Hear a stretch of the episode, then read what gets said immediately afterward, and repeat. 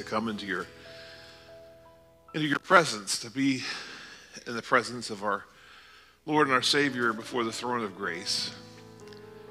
Thank you for the forgiveness that is ours through the sacrifice of Jesus. For the hope, the joy, and the peace that we can know as we lay down our burdens and we cast our cares on you. Thank you for all you've done for us.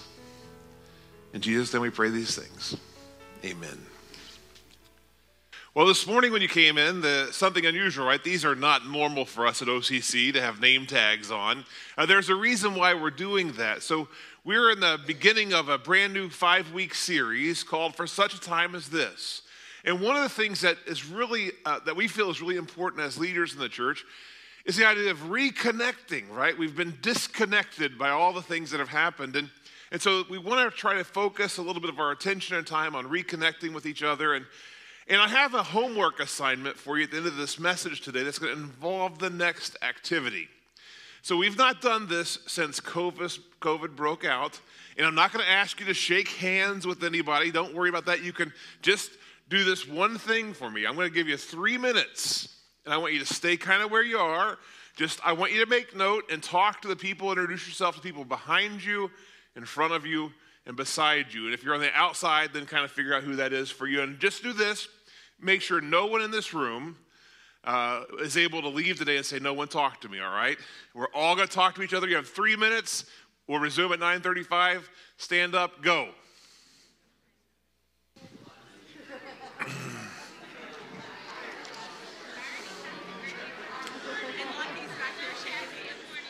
You're not even supposed to. Yeah, yeah, yeah.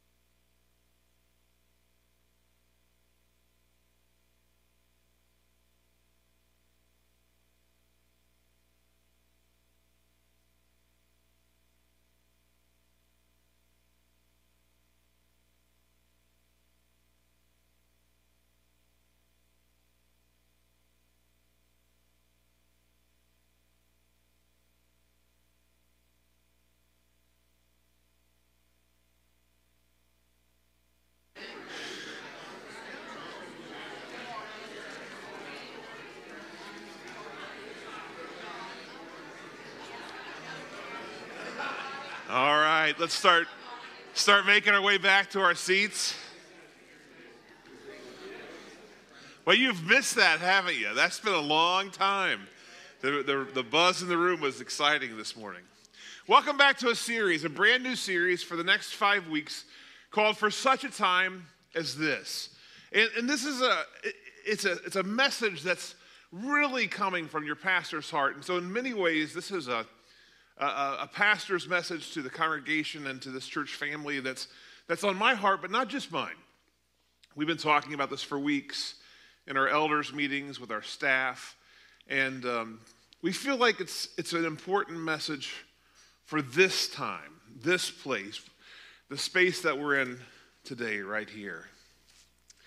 I want to talk to you as we begin this series. and I want you to think about something for a second. I've always been fascinated by the lengths that we will go to uh, sometimes to save something that's important to us. Have you ever seen uh, those uh, video clips when we have the whales that get trapped in the sea ice and there are brave volunteers that cut holes in the ice so that the whales will be able to breathe to get back out to sea safely from under the ice? They'll do a lot of things to save an animal. Beyond that, of course, there are, are the things that, that we might do to save people. I, have always loved that story uh, about Balto and Togo, the, the sled dogs that, that made that incredible 800 mile run uh, to save the children of Nome, Alaska in 1925 when diphtheria had broken out and uh, the incredible story, right? When airplanes couldn't fly and boats couldn't get there and there was no transportation, they, they had to make do to save the children's lives. And they went to extraordinary levels of effort and sacrifice to save those children. More recently, in our own time, you'll remember that in 2010, we had those 33 miners that got trapped in Chile. And, and all that, that happened, literally moving earth and drilling a shaft down into the earth to save those 33 men. And even more recent than that, in 2018, the story over uh, that we had of the, uh, the uh, uh Tham Luang cave rescue, where 13 footballers got trapped inside of a cave because of an unexpected rainstorm that flooded it while they were in there. Great efforts were made to save people who were in danger or who were sick. And I want you to understand something about the time that we're living in right now today. You see, our world is sick. And I'm not just talking today about the scourge that is COVID, although I can tell you after having had the disease not once but twice now, it's a real thing. And it really is a scourge, as we know, and it's had real problems in the world. But, but as bad as that is, that's not the sickness I'm talking about this morning. See, there is a sickness in the world that only God can cure, that only God can solve. And I want you to understand something. God has called on you and on me to be rescuers. I mean, we are like uh, those people that made that those heroic efforts to save the children in Nome, Alaska. And we are like the workers who risk their lives to go into a cave flooded with water. We are the stretcher bearers. We are the ones that are called upon to go into the world. Me, you, ordinary people that recognize the moment we're in calls for a heroic effort.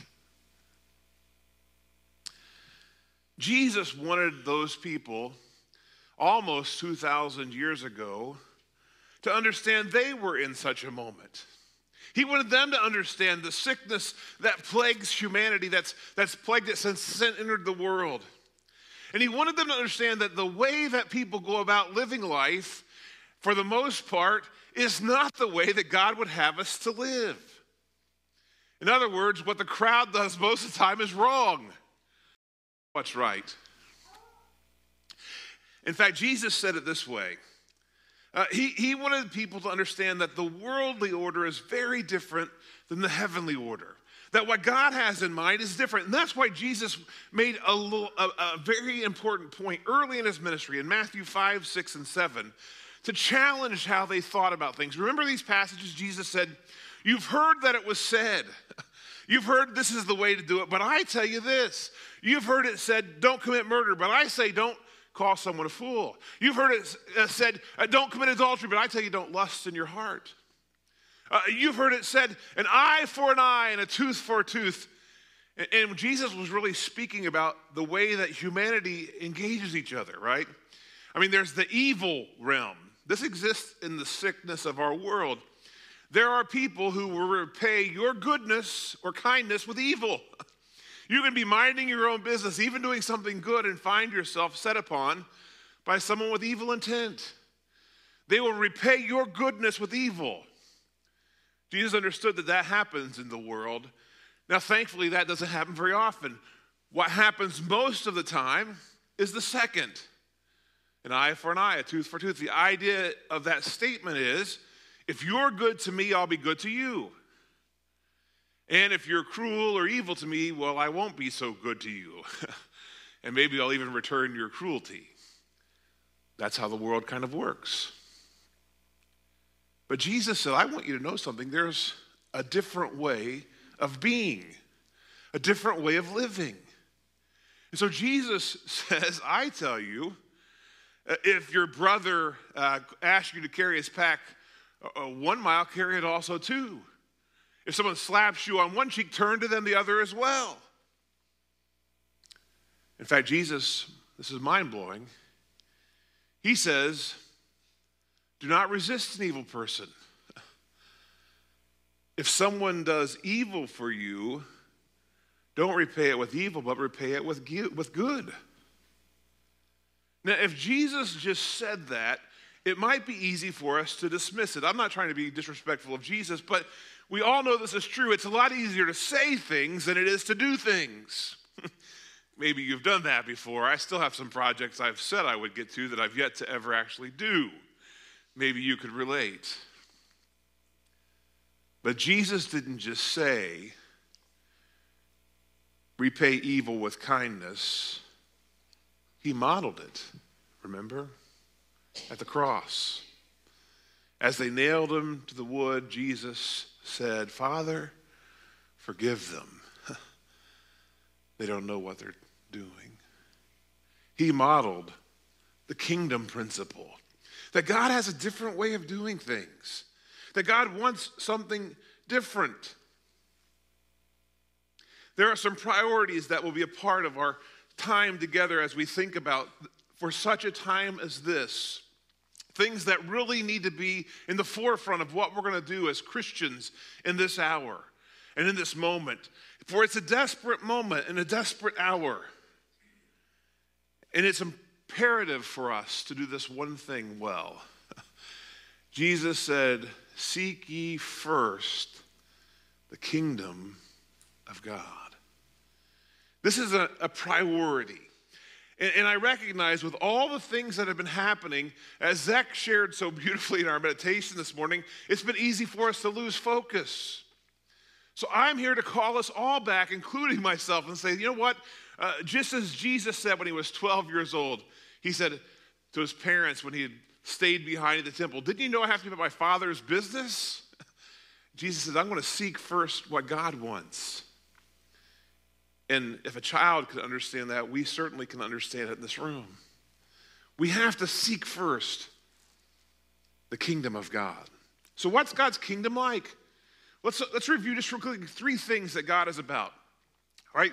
First of all, we know from the account in Genesis, we shared this a few weeks ago in a series, right? He is the author of light. Uh, God is light. Even when the sun is melted away into nothingness, there will still be light. The Bible says in Revelation, there's no need for a sun or for a lamp because God is present. He is a light that will light the darkness. There are no shadows in heaven. God's light is everywhere. He brings things to light. This is what God does. Jesus said, because of the light, people don't have to stumble in the darkness. If we're going to seek first his kingdom, we want to be light bearers that are helping to make sure people don't fall into the traps of darkness. The second thing that he brings is his is a kingdom of life. God is the author of life. He's the one who breathes life uh, into the dirt to create man. He's the one who can breathe life into the valley of dry bones and bring them back to life again. It is a kingdom of life. And I want you to get this. We are a culture and a society that in many ways is obsessed with death. In fact, we oftentimes think it's, it's great fun uh, uh, to go out and to, to, drink a kind of poison into our body uh, that we wake up the next morning feeling terrible from, but But that's the culture we live in. We've actually come to a place we think that destruction and, and we think that things that can harm us are good. That's upside down. Jesus is about life, affirming life, loving life, being with present with the people. In fact, he is the ultimate source of light, the ultimate source of life. And I'm going to get this last one. He is the ultimate source of love. Love doesn't come first from a person, it comes from God. It's because He has first loved us that we are able to love others.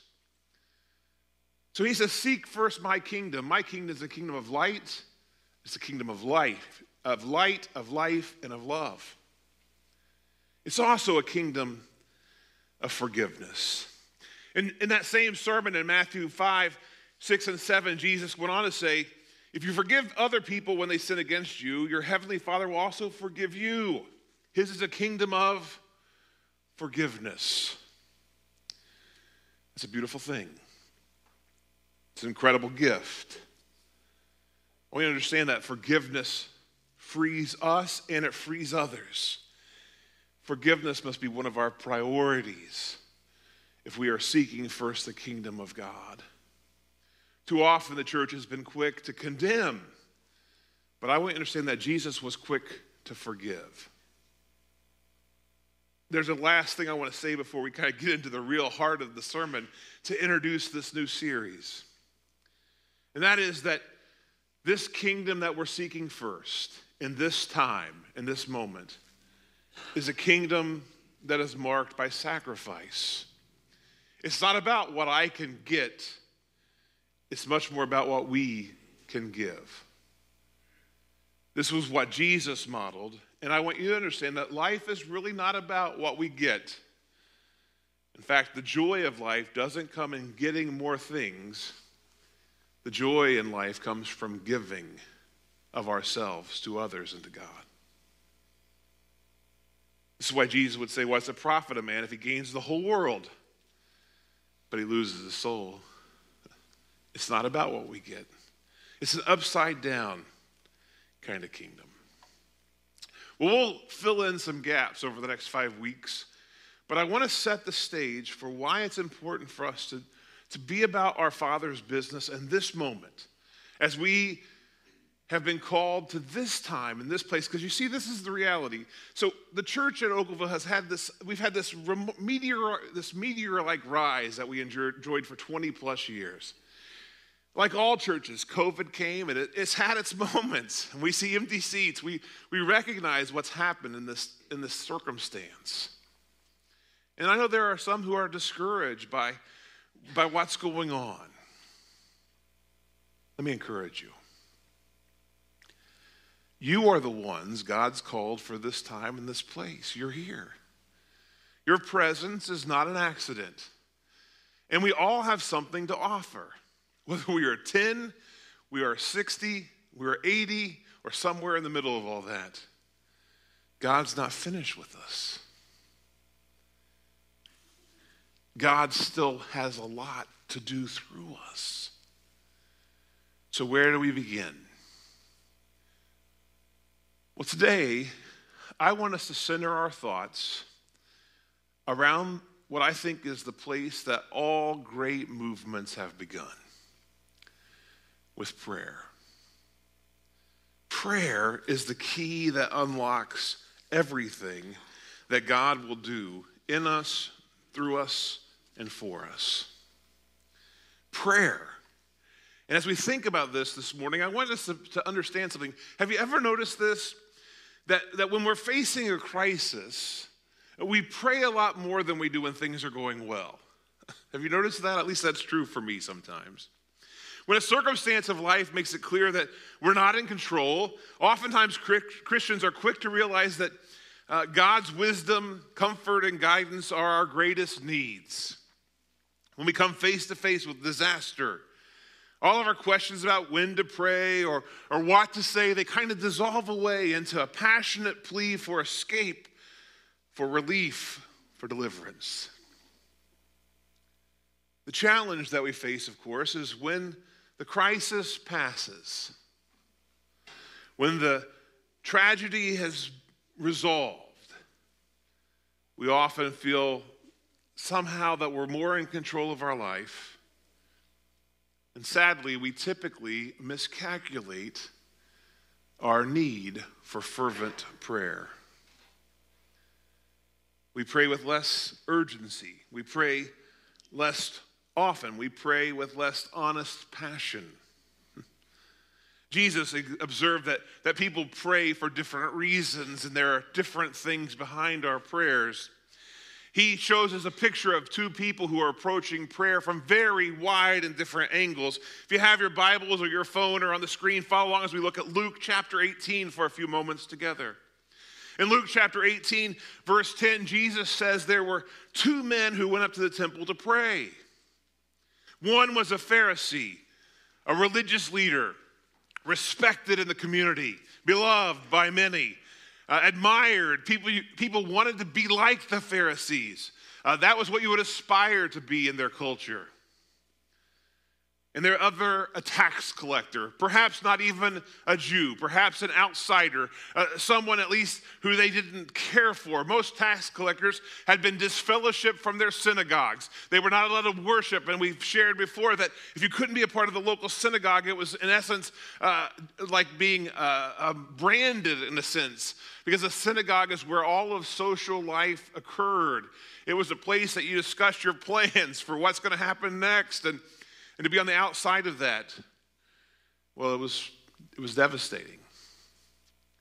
So Jesus says we have someone, the ultimate insider who everyone wants to have around, and the ultimate outsider who no one cares about and no one likes. That's who comes to pray. Now, the Pharisee, the one everyone aspired to be like, stood by himself and he prayed, Jesus said. And Jesus tells us his prayer. This is just a telling moment. Jesus knows what you pray, He knows how you pray. He's listening to your prayers. He tells the story because he's lived the story. He's seen it. Jesus says the Pharisee stood up and he prayed, God, I thank you that I am not like other people. I'm not like a robber or an evildoer. I'm not an adulterer or I'm not even like this tax collector. And, and apparently he points this out to God like, you see that sinner over there? I'm nothing like him, God. And then to prove himself to God, he prays, you know, I fast twice a week and, and I give a tenth of all I get. Jesus took note of that prayer. The tax collector in the story, the despised one, the hated one, also stood at a distance to pray. He would not even look up to heaven. But he beat his breast and said, God, have mercy on me. I'm a sinner. Now, Jesus makes a judgment about the two individuals and their hearts and their lives and their status with God. He says, I tell you that this man, that is the tax collector, rather than the other, went home justified before God. For all who exalt themselves will be humbled, and those who humble themselves will be exalted.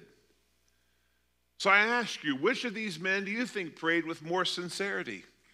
Uh, that's a hard question because I think the Pharisee was pretty sincere. That's who he really was.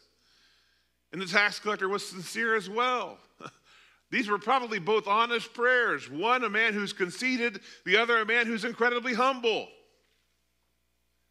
Both of whom walk into that space. One thinking he's perfectly right with God, and the other acknowledging he is a long way from the person he needs to be. I could ask which prayed with more transparency, but again, their prayers revealed a lot about who they were for both. I could ask about the functionality of the prayers, which one functioned properly, and maybe to the person, they were both effective. The sinner wanted to acknowledge his sin before God, and the righteous person wanted everyone around him to see he was the right, and even God to see, hey, I'm the right kind of person. No, probably the thing that was most important in these prayers was the relational aspect. It's how is God relating to a person? How's a person relating to God? One understood his desperation, and one did not. The problem is we're all like the tax collector. Every single one of us has sinned and fallen short of the glory of God. Our plea is his desperate plea. And when our prayer becomes much more like the other, oh Lord, I thank you that I'm better than so and so, that's an indication that something needs to change in us. Now, there's another way we use prayer.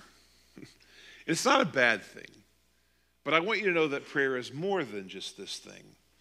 You see, a lot of times we use prayer like our emergency response system. Have you heard the tone on TV comes on? This is only a test. Well, we go through crisis, and sometimes we think that God is our emergency response system. Hey, whoa, God, got a problem here. Fix that for me real quick, will you? It's not all bad. The Bible really talks to us like a father and son or father daughter relationship that we can ask our dad for help. That's a good thing. So I'm not making fun of that. But I want you to hear this prayer is more than just that. It's more than just saying, God, I need you to help me today with this or that. Prayer is so much more than that. Prayer is a part of a relationship with God.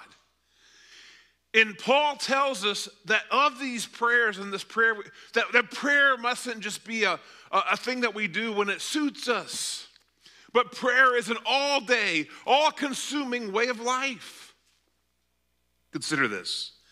Why would Paul write to the Thessalonians, pray continually in 1 Thessalonians 5:17? Or to the Colossians in chapter 4, verse 2, devote yourselves to prayer, be watchful, be thankful. To the church in Ephesus, Paul writes in Ephesians 6:18, pray in the spirit on all occasions, with all kinds of prayers and requests. With this in mind, be alert and always keep on praying for all the Lord's people. pray, pray, pray. You see, prayer changes everything. It's because of prayer that, that prison bars swing open. It was because of prayer that, that the ground beneath the church's feet shook. Uh, it's because of prayer that demons, Jesus said, could be cast out. Remember, some are only able to go out with much prayer and fasting. Prayer changes things. So I call us into a season of earnest prayer. Earnest prayer. Not just asking for our own rescue, but seeking God, seeking Him and asking of Him, What do you have for us to do today? What's our mission? What's the thing that you want me to be about? Help me to see, God, what you want to do in our world and how I can be a part of what you're doing. That is the vibrancy and prayer that we long for, but there are obstacles that hinder our prayers. For some, it is an obstacle of guilt. If you're a parent, you've surely already experienced this at some point in your life. When a child knows they've done something wrong and you begin to talk to them, especially if it has anything to do with that topic of what's happened, their head goes down. They won't make eye contact. Believe it or not, I've seen it happen right here in the sanctuary before. A person struggle with something, and boy, there, there's just a sense of guilt. And guilt oftentimes causes a kind of separation. And we're afraid to admit to God that we've blown it. If that's something that you struggle with, here are the words of Isaiah. In Isaiah chapter 59, verses 1 and 2, Isaiah tells us listen, The arm of the Lord is not too short to save you, nor is his ear too dull to hear. Um, your iniquities have separated you from God. Your sins have hidden his face from you. But God is able to hear, he is able to save, and he is willing to run. Remember the prodigal son story Jesus told? When his guilty son turned back toward the father, the father ran to meet him. Don't be afraid to talk to God. Don't let guilt be an obstacle to your prayer. The other thing that gets in our way is our busyness. Man, we are busy people. We, we, we are constantly on the move. We, we have so many things that we want to, to be about. And sometimes it's not that we intentionally neglect prayer or faith or conversations with God, we just got too busy. He doesn't figure into our priorities some days. The sad part is, the Bible makes it really clear that with God, we can do all kinds of things. Anything's impossible. But without Him, well, nothing good is really possible. The psalmist understood this. His prayer is recorded for us in Psalm 131. My heart is not proud, Lord. My eyes are not haughty. I do not concern myself with great matters or things too wonderful for me, but I have calmed and quieted myself. I have calmed and quieted myself. He goes on in that same song to talk about the beautiful things that God is able to do when we pause long enough to hear and to listen. I love the story about Samuel and Eli when Samuel's a little boy staying in the tabernacle with Eli, and God speaks to Samuel at night. But Samuel is not familiar with the voice of God yet, and so he doesn't know what to do. And he goes to Eli and he says, What do you want, Eli? You're calling me. And of course, Eli says, It's not me, Samuel. Go back to sleep. And it happens not once, not twice, but the third time. And finally, the third time, Eli perceives maybe God wants to get Samuel's attention. So he says to him, Hey, the next time you hear that voice, say this Speak, Lord, for your servant heareth. Of course, God does call to him again. And because his focus is to hear God, God reveals a wonderful truth. Oh, a hard truth, but a wonderful one, one that made people in that time and place perk up their ears in amazement to say, God is speaking in our time. But it's not easy to calm down. What is it that makes prayers powerful? I, I, I, like one of the stories that's told about one of the restoration movement ministers, uh, Thomas Campbell, from way back when, who was really trying to help create a movement in Christianity that was less about Baptists and Wesleyans and Methodists and he called people to be Christians. Let's just be Christians only.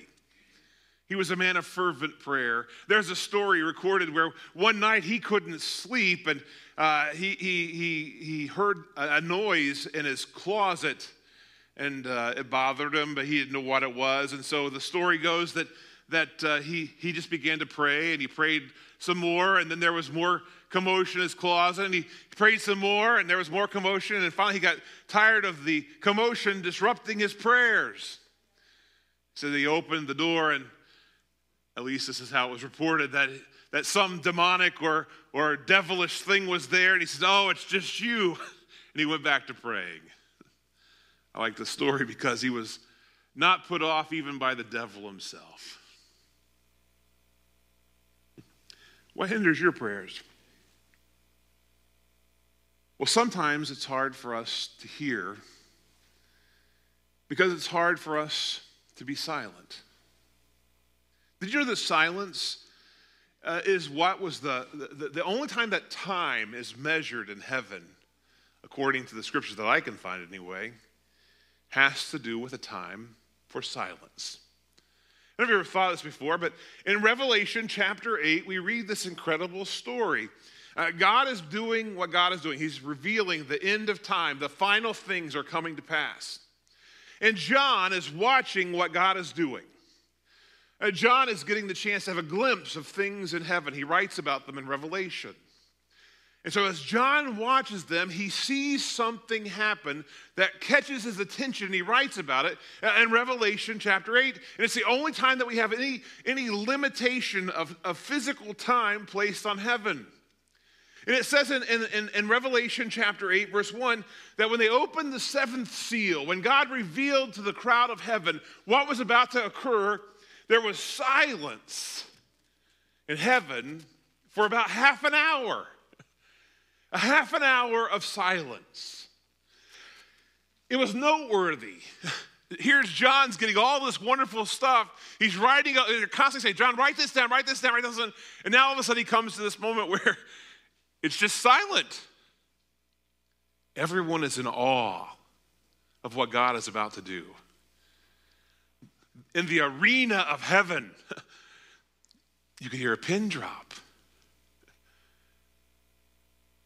God is going to do something. It's not easy to be silent. The challenge I'm about to give to you has proven daunting to me. I actually think that we, as we're going to think about what is to come, I want to issue two challenges to you, church, this week. Here's the first. You saw the names of the people, or you got those people today during that greeting time. I want you to pray for that person every day this week. Pray for that family. Pray for one another. You don't have to know what their circumstance or story is, you just got to lift them up before God. And here's the second challenge that I think will prove hard for you too. During this week, I'd like for you to try to figure a time and a space where you can have 30 minutes of silence before God. No talking. I encourage you to read a passage in Psalms and to pray and then to sit in silence. You can meditate on the scriptures. I'm not asking for some weird, out there kind of thing. Just be silent before the Lord. And for 30 minutes of time, try not to ask God for anything. And try not to talk. Just sit in silence.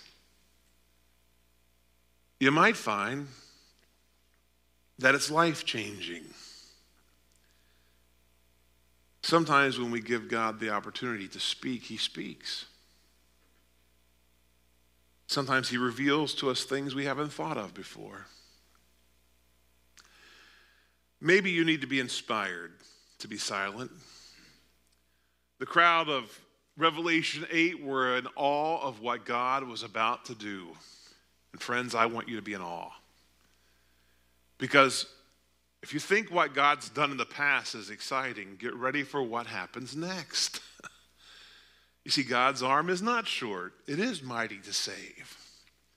And I don't know if you've recognized this or not, but if we go through the last 2,000 years, we will find that every time there has been a calamitous event on this planet, it has been followed by a season of revival, by a season of change. And friends, I, I, I, don't know if, if you think it or not, but I kind of think three million people dying from a disease is a calamitous event. And I am awaiting the arm and the movement of God. And I am in awe of what I believe God is about to do. And He will do it through you, through me. For such a time as this, we are together. This morning, as we come to the end of our, of our sermon time, I want to invite you into a, a space of prayer and reflection.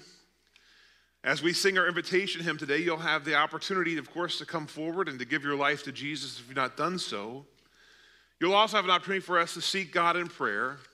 If you desire to come and to pray at the front, feel free to do that. We have a special section set up in the back today. If you want someone to pray with you, you can just slide back there, and, and we have some folks that will come alongside you to pray with you back there. You can also pray right where you are. But let us seek the Lord together in this time while he can be found as we stand and we sing our hymn of invitation.